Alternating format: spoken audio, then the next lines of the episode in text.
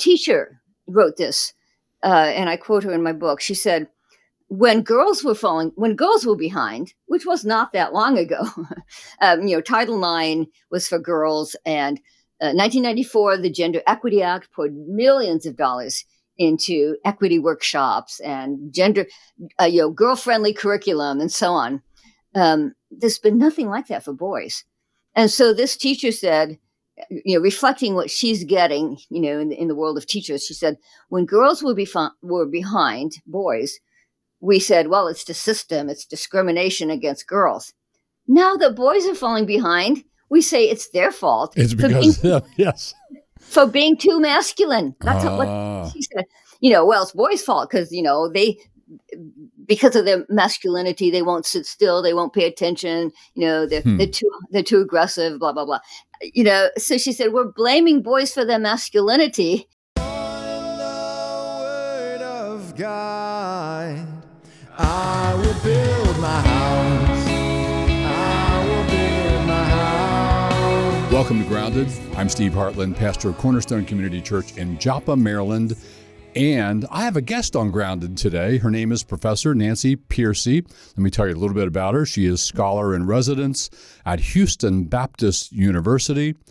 Houston. I've never been to Houston. Wonder how many of you have been to Houston. I'd love to go to Houston, I think. Anyway, she's author of at least nine books. It says nine on Wikipedia, so it must be true, right? And uh, I first ran into her. I didn't bring the date with me, I didn't bring the book with me, but she wrote a book titled Total Truth it's a book on Christian apologetics, defending the faith, a really excellent book. I highly recommend it to you. I've recommended it to other people. But that was my first brush with Professor Pearcey. And uh, since then, there have been other books that came out. But we're talking with her today about her most recent book. And here it is. I'm going to show it to you. And the title is The Toxic War on Masculinity being a guy that interested me how Christianity reconciles the sexes. So um, we're here to talk about that. Nancy, say hello to everybody, would you? Yes, I will. Thank you so much for having me on. I appreciate it. It's a real pleasure. Cool that we can do this. I'm in Maryland, you're in Texas, and we're talking live. Modern technology, a blessing and a curse. So, uh, let's get a little bio first, just so people can get to know a bit about you. So, what do you want to tell us about your background? Where were you born and raised, and stuff like that? Well, when I'm asked about my background, I usually like to just tell the story of how I became a Christian because it's such an important part of my life. So uh, I was raised in a Lutheran home. I don't know if you know this, but all Scandinavians are Lutheran. Uh, yes. All uh, Irish Catholic. yes. So my father's from, uh, my father was Swedish, my mom's Norwegian. So, um, but, but part of the problem with ethnic uh, homes is that often they rely on the ethnicity to hold their kids instead of really having a you know a strong personal commitment to the faith. At any rate when i was in high school i just started asking my parents questions you know how do we know it's true? That's all i was really asking. How do we know christianity is true? I'm, hmm. I'm a public high school. All my textbooks are secular. All my teachers are secular. Mm-hmm. I just wanted to know how do we know that Christianity is the truth? And unfortunately, none of the adults in my life could answer that question. Mm. I asked a uh, college professor point blank, Why are you a Christian? He said, Works for me. Oh, man. and I had a chance to talk to a seminary dean, and I thought, well, I get something more substantial from him. But all he said was, Don't worry, we all have doubts sometimes. As they all was... need to read your book, Total Truth. yeah, that, that's why I wrote Total Truth, right? yes. because I wanted to uh, address young people who had the questions that I had and who didn't get answers. Uh, and so I, I, did. I totally left my religious upbringing uh, very intentionally, walked away from my faith at uh, about midway through high school. Hmm and and I start going I started going to the library and pulling books off the philosophy shelf because I thought if I can't get any you know adults to talk to me about these issues maybe that's what philosophy is about. You know that's their job right to answer uh-huh. questions like is there truth? How can we know it? Is there meaning to life? Is there foundation for ethics or is it just true for me true for you and I realized pretty quickly that if it, if there was no God, then the answer was no. there is no meaning to life. There is no foundation for ethics. Um, and I realized there's not even a foundation for knowledge because mm. here's how I thought of it: if all I have is my puny brain and the vast scope of time and space, what makes me think I could have some sort of transcendent, absolute, objective truth? Ridiculous. That's how it struck me as a 16 year old. Ridiculous. So by the time I graduated from high school, I'd become a complete relativist and skeptic hmm. and, and, even determinist because in my science classes, I was taught that we were just complex biochemical machines anyway with no free will. So I was very ripe for a few years later. Um, I ended up at L'Abri, which is the ministry of Francis Schaeffer. Hmm. It's in Switzerland. Uh, I had lived in Europe as a child, and so I had gone back. I, I loved it. And so that's how I kind of stumbled across L'Abri. And that's the first time I'd ever heard any Christians talk about apologetics, you know, give good reasons and arguments for faith, and, and could engage the secular isms that I had absorbed by that time. No other Christian had been able to do that. So I was I was blown away. Hmm. I, I, was incredibly impressed. And of course, um, Francis Schaeffer is also known for promoting the arts among Christians. And I was in Germany studying at the Heidelberg Conservatory. I, I play the violin. My, so, I didn't know that about you. so, so that was important. And then uh, uh this was 1971, and so everyone there was hippies. so, yep. and, and, even that was impressive because nobody at that time had, no Christians had yet figured out how to reach across that cultural divide, you know, to these disaffected young people. And so I thought, who are these Christians? Yeah. You know, they can even talk to hippies. hmm. At any rate, so the that's the uh, the big sort of the big story of how I became a Christian. It was through discovering apologetics, and that's why I write and teach on apologetics now. As I said before, I just really have a heart for young people who are having questions. And so all, all of my books are directed in some way towards answering their questions. Love it. Absolutely love it. I'd like a little more bio, if I may, please. Just personal stuff like married, kids. Do you have a dog or canary or what? yeah, so I'm married. I have two kids, and um, fortunately, one of them was able to attend HBU, where I teach now. He had just reached college age, so we homeschooled both of our kids, um, at, at, least for part of the time. Our oldest son was homeschooled at a time when there weren't there were no high school homeschools. It was early on, so he did end up going to public high school. But but the fun about having my second son attend my university is I felt like I was still homeschooling because I made him take all my courses. he didn't mind being under mom's shadow, so to speak, and mom's watching me.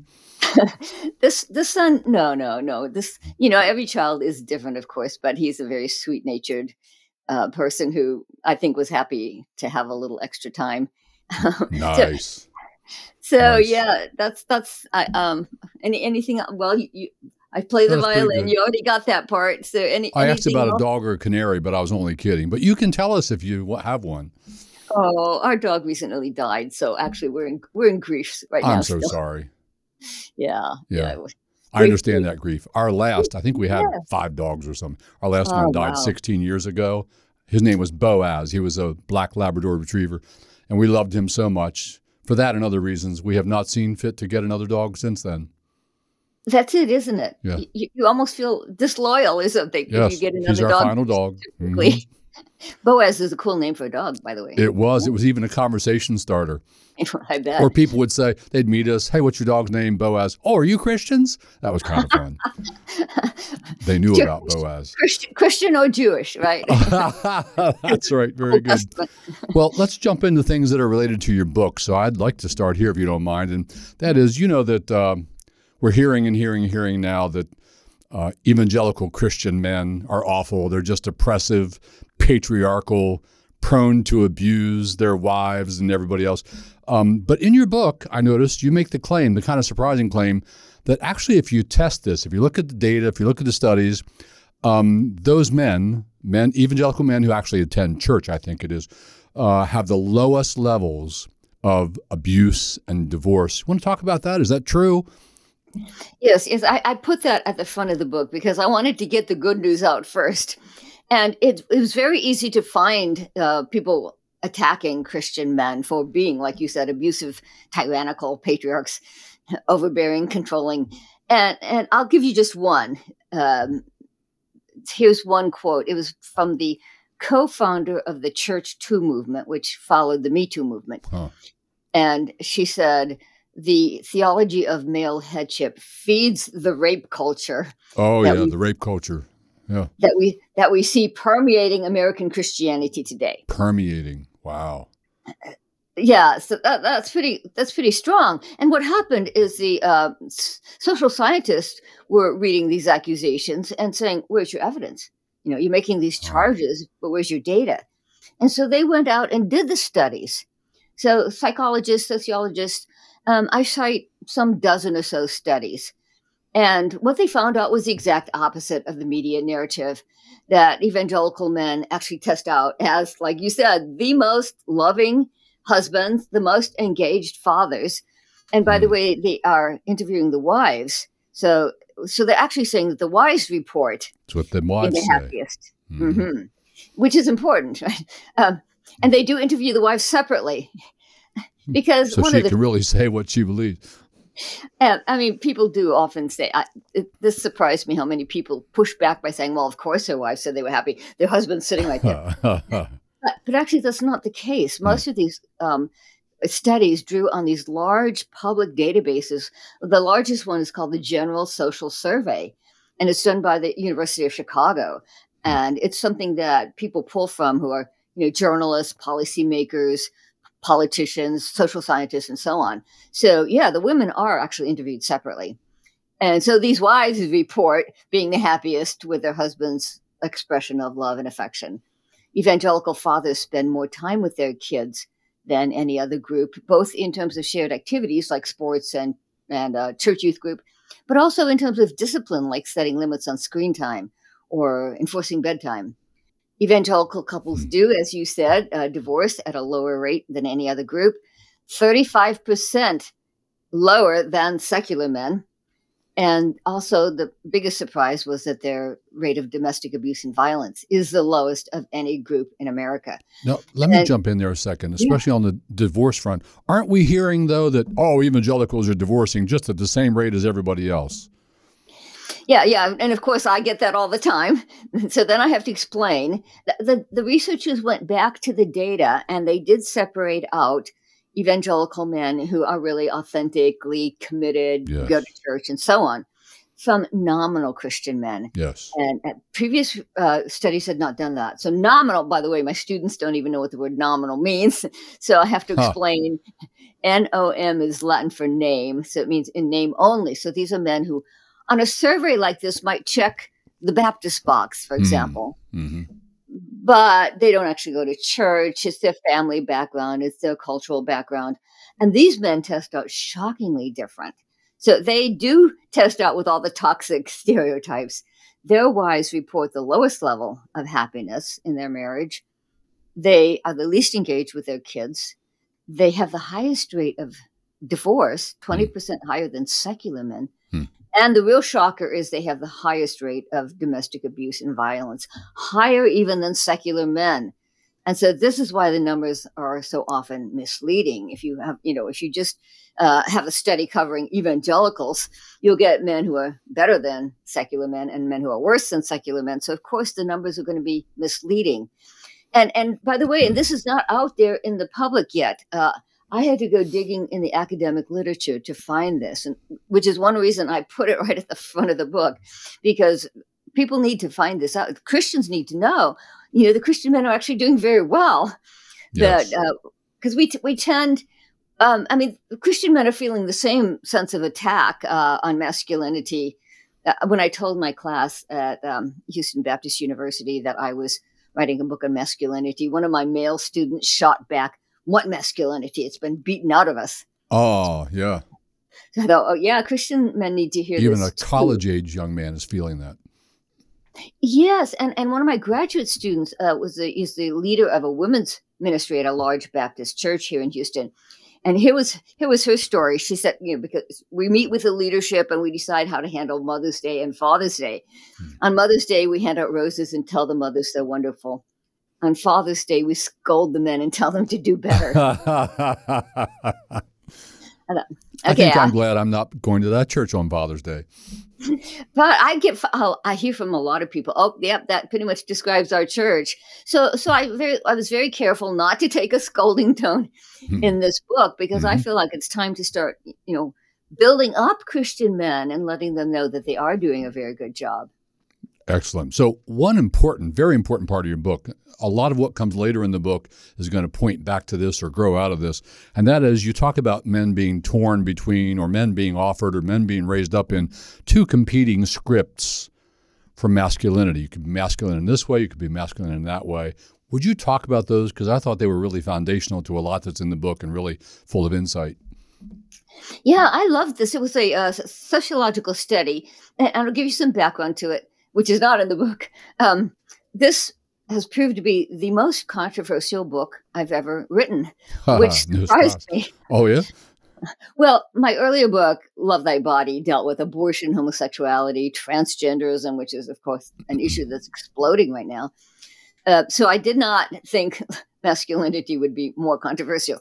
But um, I, I, taught the manuscript in several classes, and I I, lay, I tend to lead a lot of reading groups on my books to get feedback, you know, rub, rub off the rough edges. Mm-hmm. Um, and so they would tell their family and friends about the book, and invariably the first question would be, "Whose side is she on?" Whose side is she on? Huh. With, with, that tone, right? Who's huh. kind of a hostile tone? Uh-huh. Whose side is she on? Um, and by the way, the second question was always, and why is a woman writing a book on masculinity? Anyway. Oh, no. Yeah. Um, and, and so men tended to assume I was going to be a male bashing feminist. And uh, more uh, progressive people tended to assume I was going to be some kind of angry, defensive reactionary. Hmm. and so I actually put this study at the front of the book as well uh, it's to sort of overcome that initial hostility or suspicion. And the study was done by a sociologist who gets invited to speak all around the world. And so he came up with this really interesting uh, experiment where he would ask young men two questions. First, he would ask them, What does it mean to be a good man? If you're at a funeral and in the eulogy somebody says he was a good man, what does that mean? Hmm. And all around the globe, young men had no trouble answering that. They would say honor, integrity, duty, sacrifice, do the right thing, look out for the little guy, be a provider, be a protector, be responsible. And the sociologists would ask, Where'd you learn that? And they'd say, Well, it's just in the air we breathe. And if they were in a Western country, they would often say it's part of our Judeo Christian heritage. Mm. And then he would follow up with a second question. He, he, he said, what if I say to you, man up, be a real man? And the young men would say, Oh, no, no, that's completely different. that means be, be tough, be strong, never show weakness, win at all costs, um, suck it up, play through pain. Uh, what else? Uh, be competitive, get rich, get laid. I'm using their language. Uh-huh. In other words, um, it appears that all around the world, even in countries that have, have no Christian background, young men do know what it means to be the good man. It seems to be an inherent, innate knowledge. I would say they're made in God's image. And they do inherently know what it means to be a good man. But they also then feel this cultural pressure to be the real man, quote unquote, which are the traits that are somewhat more toxic. And certainly, if disconnected from a moral ideal, they can slide into becoming uh, entitlement and oppressiveness, uh, control, whatnot. And so I, I that way it, what it means is you know you don't have to ask whose side is she on you know we can encourage and support men in their innate knowledge of what it means to be the good man by the way that's a better strategy than accusing men of being toxic hmm. you know, why not why not be positive why not tap into their inherent knowledge of what it means to be the good man um, and, and while while at the same time maybe being being able to think critically about the more secular um, definitions of, of masculinity that are out there. You know, the Andrew Tate masculinity that unfortunately has become very popular with young men today. You know, how, how can we, uh, you know, support one while being critical of the other one?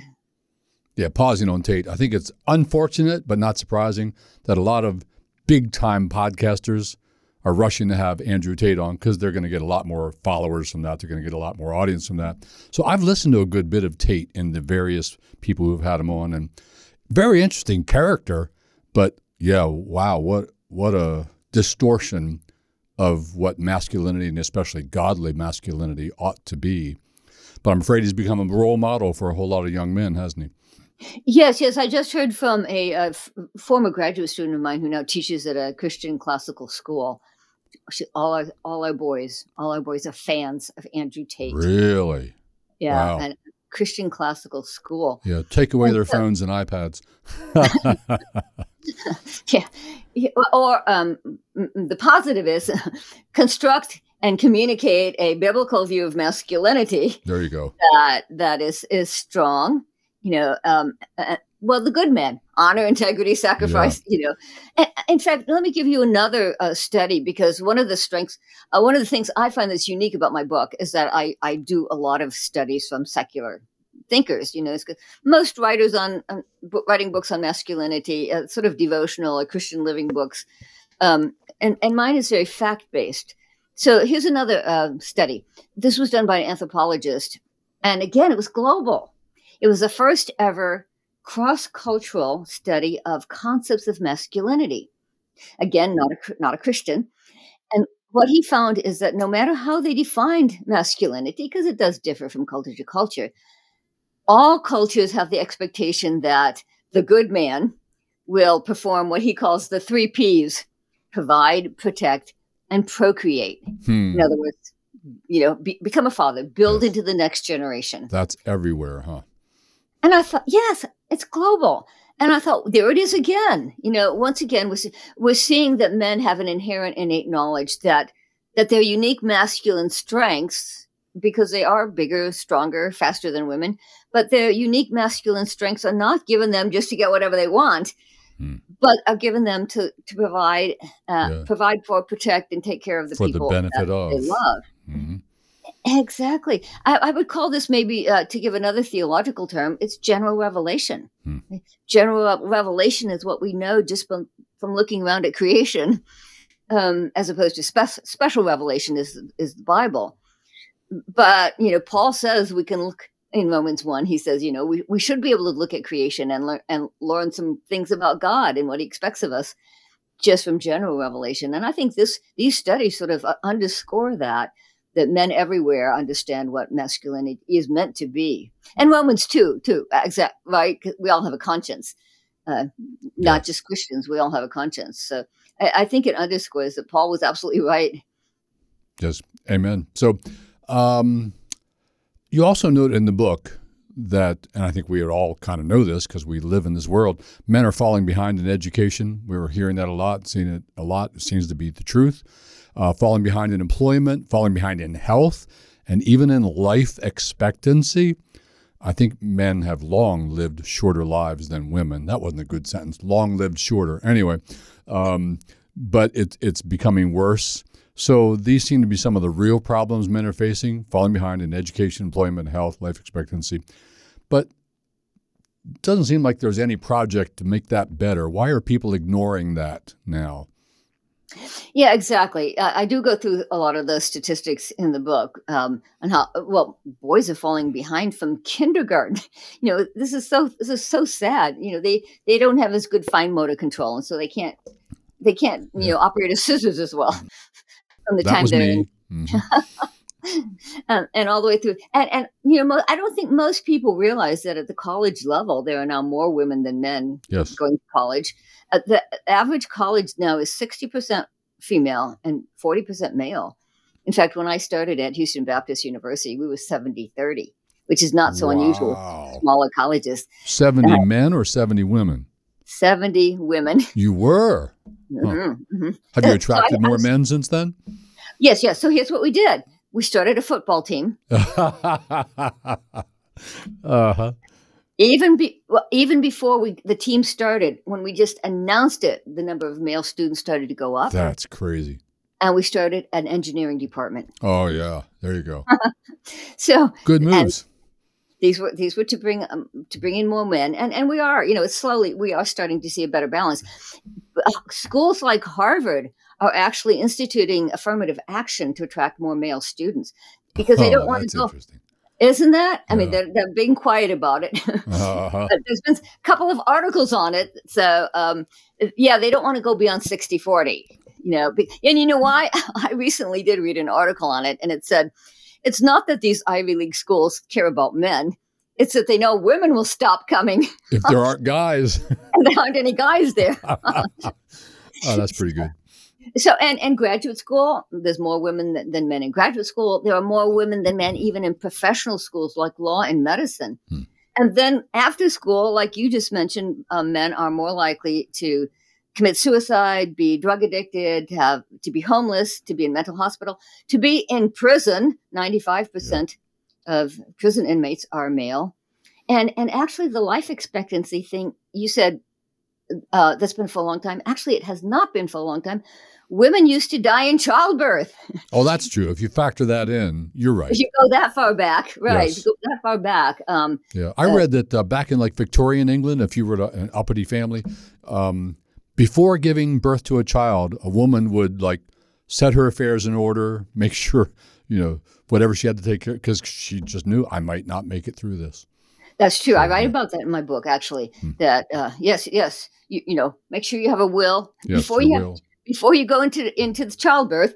You have a will. In fact, some women would actually have their child on their shroud, the, the shroud that they would be buried in. They would use that as as the sheet that they Oh. lay on. Take the baby up and wrap me up and yeah. yeah to make it yeah make it a little easier yeah so so dying in childbirth uh, was, was a major factor of course in Mm. women dying Uh, many men had two or three wives not because they divorced Yeah. but because the wives died Yeah. uh, what was it uh, the statistic like was was uh, enormously high in the colonial era here in america it was something like one out of five women died in childbirth so um, all that to, all that to say Thank Um, God for modern medicine.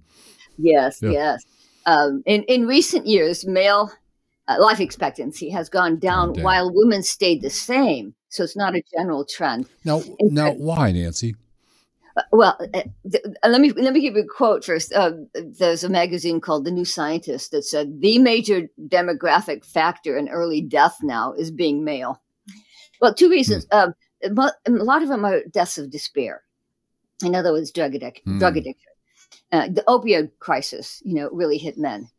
And and why did it hit men? Uh, because uh, all of our so many of our working class jobs were outsourced, right? Right. Fac- Factories were, were shutting down. Men men were out of work. Unemployment does a real number on men. Hmm. Um, it, it's very very hard for men who, who, like we just said, they intrinsically know that they're meant to provide and protect. Yep. When that's taken away from them, of course they're going to be depressed. And people, uh, doctors were handing out opioids like candy. Um, and, you know, there is something, they bear some responsibility as well. And then I've had people say, well, how do they afford it? Medicare. Hmm. We're paying for it. We're paying for Yes. these men to kill themselves and taxpayer money. That was a real shock when Or their mother's that. paying for it while they live in her basement and play video games all day, every day. Exactly. So, so um, unemployment. Speaking of unemployment, uh, many of us haven't realized how bad it is because it doesn't show up in the unemployment numbers when they stop looking for work. So, researchers had to dig a little deeper, and what they're now telling us is that male unemployment is at depression era levels. Whew. That was a shock. Uh, you know, we remember the depression, you know, f- from our history books. It's at depression era levels. Hmm. And so I, I think that's why there's so much uh, homelessness, despair, Hmm. drug addiction, But it's not. and even and crime. Even It, yeah. It's not, is it? It's not that there's that there aren't jobs out there because everywhere I go out there, they're hiring and can't find anybody to hire. So are these men who just don't want to work because they're depressed, disillusioned, no vision? Yeah. uh, Um, I think that's part of it. And sometimes they think the jobs are below are beneath below them. them? Yeah. um, there are certainly a, number of men who won't take those really low level jo- entry level jobs Hmm. and, and that's sad because I, I think that they in my in my view you should be willing to take whatever job Yes. is out there that your commitment to especially if you have a family your commitment to supporting your family should be greater than your cons- concern over shame over taking a job that you think is, be, you know, beneath you. Um, but yeah, it's the uh, you know I, I also think there's something to be said for having been attacked as as toxic for a long time. Um, there there was a study done uh, just a couple years ago where half of American men, half just under half, under half of American men said uh, uh, they agreed with the statement. These days, society seems to punish men just for acting like men. Hmm. And there was a study uh, shortly after that. That one's in the book. There was a more recent one, so it's not in the book, but it was in Britain. And it was 55% of men. So even more than half of men agreed with this. Um, and I quote a, a psychotherapist who writes regularly for the Wall Street Journal. And she said, The young men coming into my practice are increasingly demoralized, defeated, Hmm. Um, because they feel like they're growing up in a culture that's hostile to masculinity. So I think that that is undercutting men's motivation as well. Richard Reeves at the Brookings Institution just wrote a book called "Of of Boys and Men," and he highlighted a uh, an education program in Michigan where donors said, "We will pay for students I think if they had a certain grade level, to go to college. We will pay for them. Who signed up? Girls. Girls. Who, did, hmm. who didn't sign up? Boys. Hmm. and Richard Reeves, uh, you know, as a researcher said, now what's going on here? There's something deeper happening because when they were given an opportunity, they would not take it. There's something happening to their underlying motivation and morale and confidence. And we've got to dig deeper than just giving them more opportunities. And, and, and I'll, I'll give you one more quote too on this because I, I think it's relevant. Um, a teacher wrote this, uh, and I quote her in my book. She said, when girls were falling, when girls were behind, which was not that long ago, um, you know, Title IX was for girls, and uh, 1994, the Gender Equity Act poured millions of dollars into equity workshops and gender, uh, you know, girl-friendly curriculum and so on. Um, there's been nothing like that for boys. And so this teacher said, you know, reflecting what she's getting, you know, in the, in the world of teachers, she said, when girls were, were behind boys, we said, well, it's the system, it's discrimination against girls. Now that boys are falling behind, we say it's their fault. It's because, being, yes. For being too masculine. That's uh. what ah. she said. You know, well, it's boys' fault because, you know, they, because of their masculinity, they won't sit still. They won't pay attention. You know, they're, hmm. they're too they're too aggressive. Blah blah blah. You know, so she said we're blaming boys for their masculinity. You know, for girls we said, oh, we need to help them. For boys, nobody's saying we need to help them.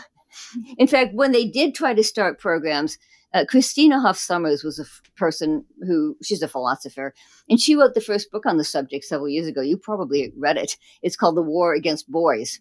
No, I did and not read that. You'll like it. It was the first book on this on this subject. There's been several more. You know, the the trouble with boys, um, why boys fail. There's I list several of them in my book. Um, but she said we tried to start programs for boys, and they were always opposed. There was always some sense that this is a zero sum game, and if we help boys, you know, we're going to start leaving girls behind. And so they she reported a lot of attempts to help boys to to have programs that were focused on boys, and they were always shut down. Hmm. So, mm, well, by feminists, yes. mostly. I mean, her, her, her book was titled uh, "The War Against Boys: How Feminism." Ah, she had feminism in the subtitle. She reissued the book, and she got rid of the word feminism. okay.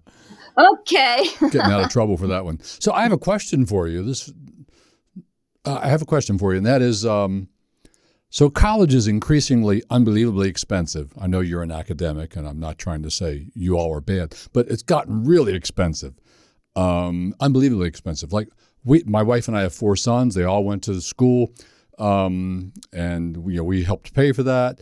And if I had to do that today, wow, like how would you put four boys through college today?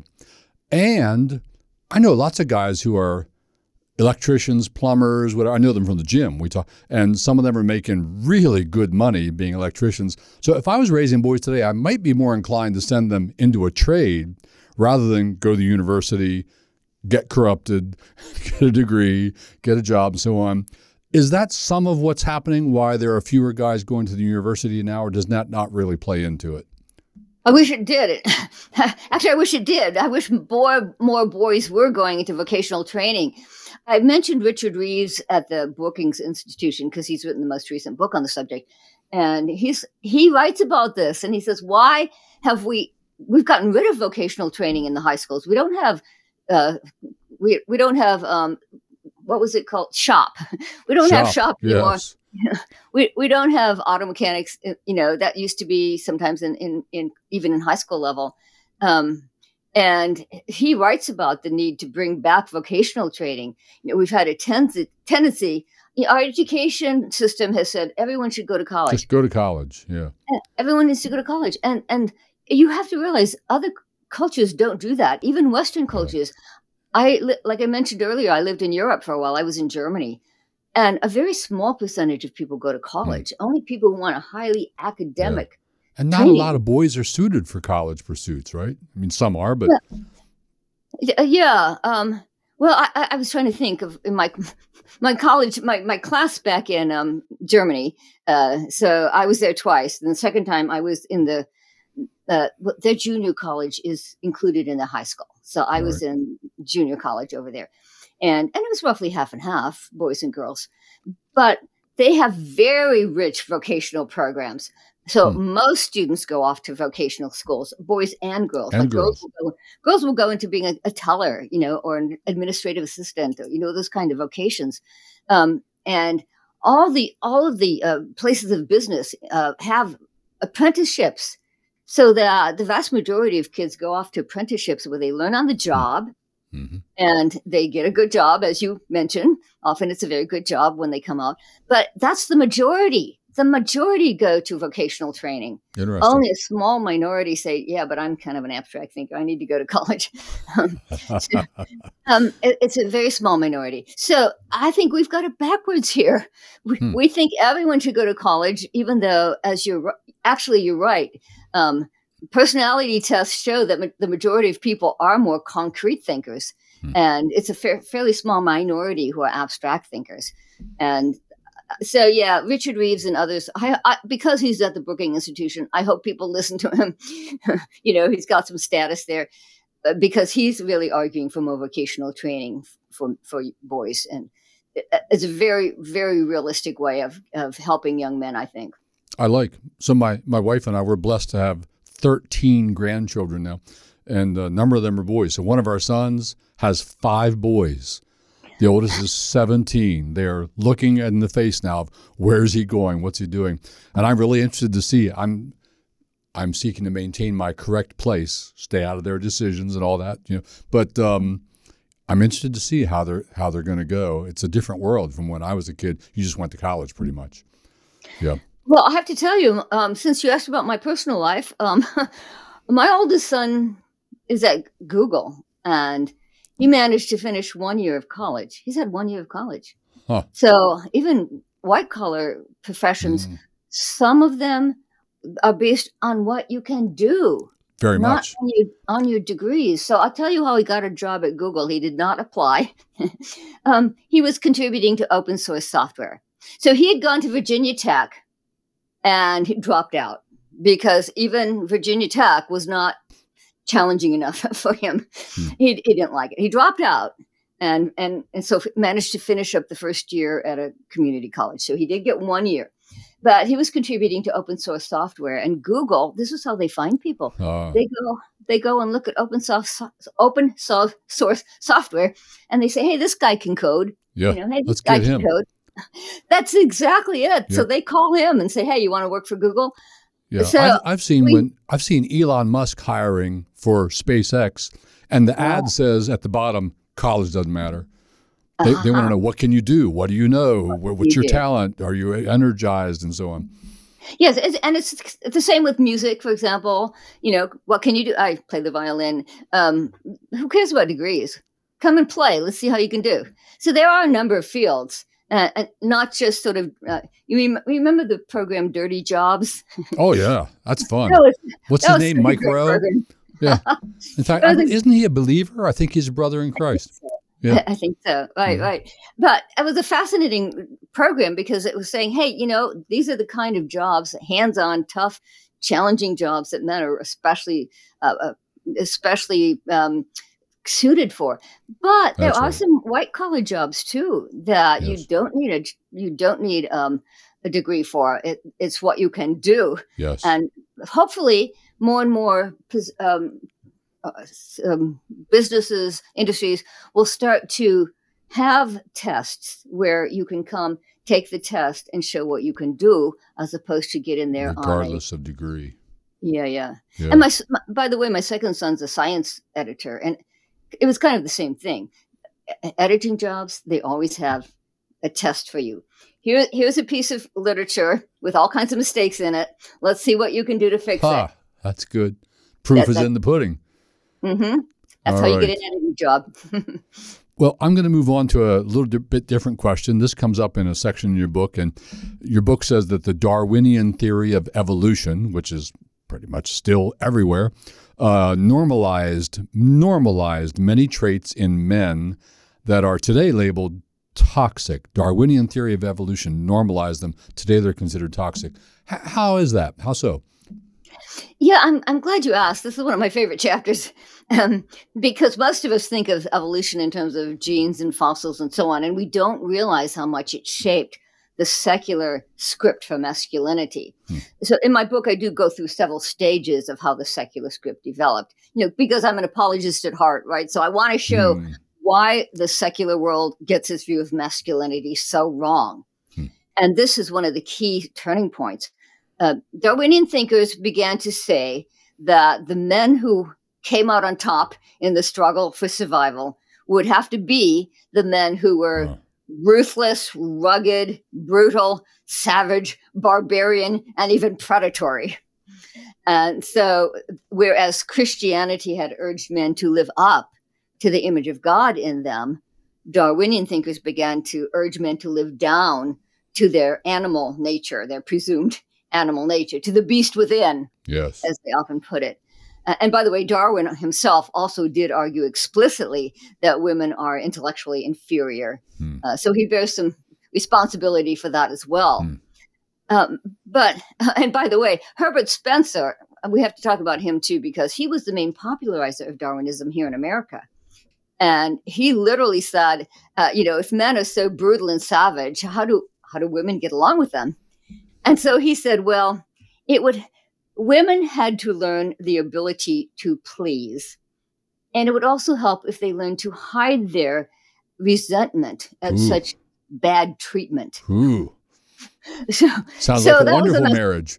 that was a message of evolution, apparently. Men are Mm. brutal beasts, and women have to learn to hide their resentment at being treated so badly. Huh. So, and and, and here's the uh, important point: is that that so that was called social Darwinism, and it has come back in our own day. It's under a new label. It's called evolutionary psychology, Uh, um, but it's basically the same thing, which is you know let's take a cue from evolution, and uh, I'll give you uh, two examples that I give in the book. Is um, a best-selling book, so you know it had a lot of influence. A best-selling book called The Moral Animal and he said the human male is a possessive, oppressive, flesh obsessed pig. Ooh. Giving giving men a book on how to have a better marriage is like giving a Viking a book on how not to pillage. Wow. And I say, wait a minute, these men are promoting a more toxic, more negative view of men than even the most radical feminists are. Hmm. Wait a minute. And then the, another one is a book that has been, it's an older book, but it was just reissued by George Gilder. Um, and, and he too uh, says men are by nature violent, sexually promiscuous, irresponsible, what are some of his other adjectives? Um, he goes on and on about uh, unless uh, unless there's a woman to tame them. So that's his ultimately he says women have to tame these men. That's the woman's job. Not, tame him. Yeah. Tame the beast. Yeah, to civilize them. Mm-hmm. Uh, to, to which my question is: If men really are so violent and brutal as he says, what woman would have the power to tame them? Yeah, you know, men are stronger and what woman would want to for that matter but i think he's assuming that men have a, that women have this power to tame you know the, the this man who's brutal and violent I, am sorry but he's not paying attention to the domestic violence statistics men who are like that generally are not very tameable hmm. but anyway but the main point though is that this is the message still from uh, uh evolutionary thinkers even in our own day and i suggest like you like you said, it normalizes traits and says, well, they're just, in, this is just, you know, these aren't negative traits. They're normative traits for men. This is just the male character. And I, and what I say in the book is they're letting men off the hook. You know, they're saying, well, we're not even going to try to hold you to a higher standard. You know, we're not tr- going to even try to hold you to some standard of moral accountability. We're just going to say, oh, well, you're naturally this way. George Gilder goes so far as to say men have to follow the women's morality. To which I say, no, they need to follow God, God's morality. Hmm. What man is going to follow women's morality?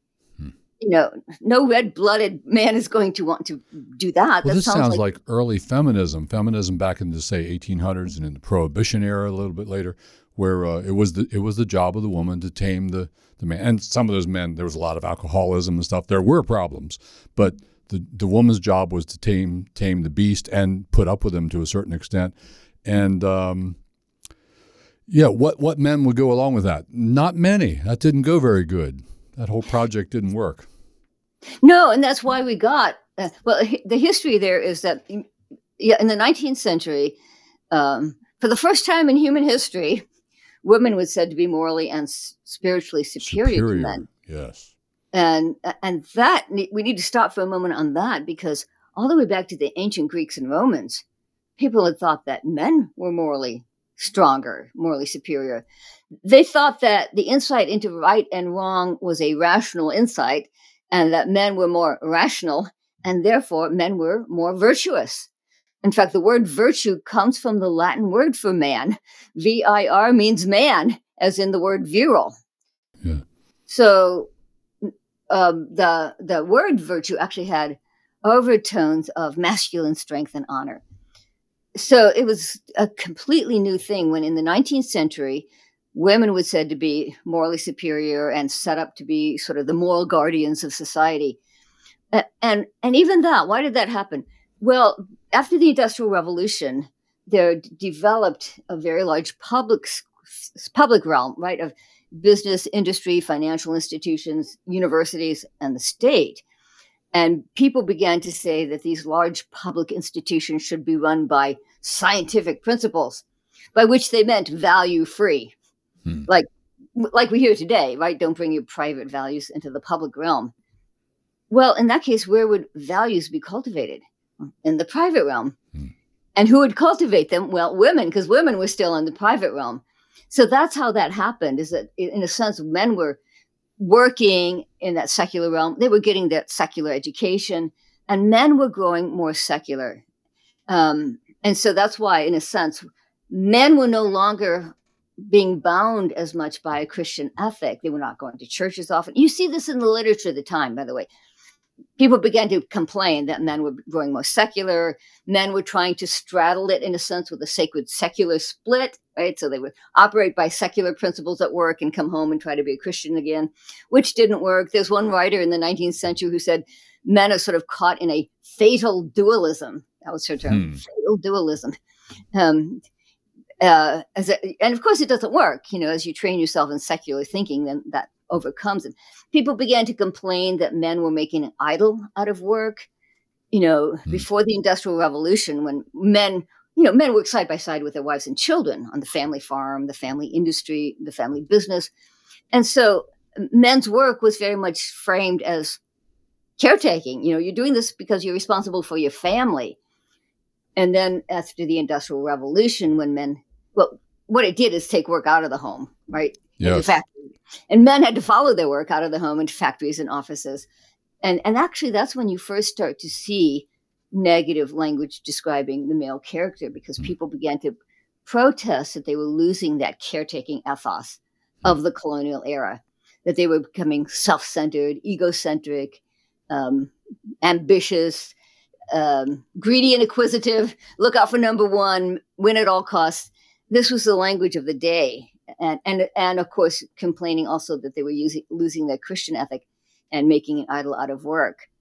So naturally, what happened is getting back to your question.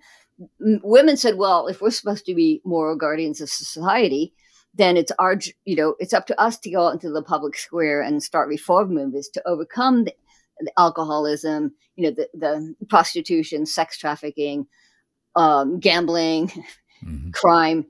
All of these sort of traditionally male vices were increasing. Why? Because men were more secular.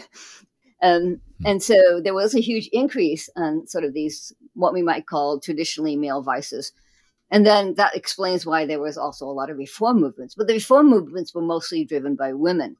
And so that conflict between men and women was yes. sort of set up at that time. That, that, had a lot to do, I believe, with churches becoming more feminized too. It was more women who were leading things. But rather than jump into that, we are running out of time.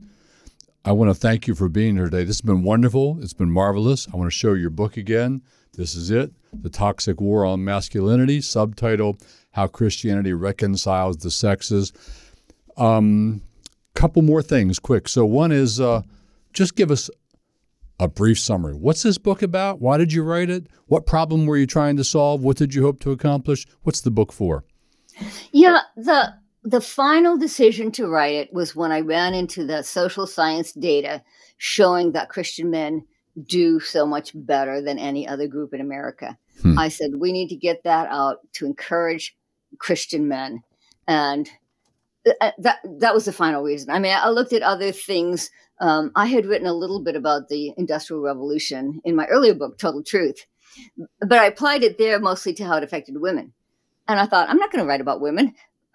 again, um, because there are whole libraries of books on women's history because of the feminist movement. There's almost nothing on men. Hmm. I found really two good histories of, of men in America. And then there was some histories on related topics like the history of fatherhood and so on. But I thought, wow, this is a perspective that's not out there. You know, both the secular perspective from these history books, but even more importantly, the Christian perspective is really not out there.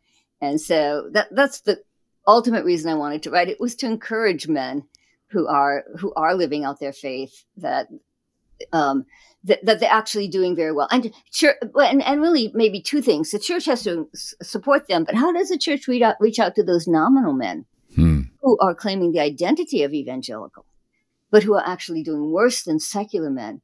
I think we really need to rethink how to disciple these men and help bring them in and help them to have a biblical understanding of headship and submission because right now they're taking the language but infusing those words with secular meanings and then claiming to be christian so they're they're skewing the statistics yes very much so, so it does it does help show us what the church has to do to encourage one group and to disciple the other group better very good thank you so um so I'm telling everybody listening, you can get this book on Amazon, of course. You can get almost any book on Amazon. I have mixed emotions about Amazon. I buy books from them all the time, and yet I kind of hate it. you know what I mean?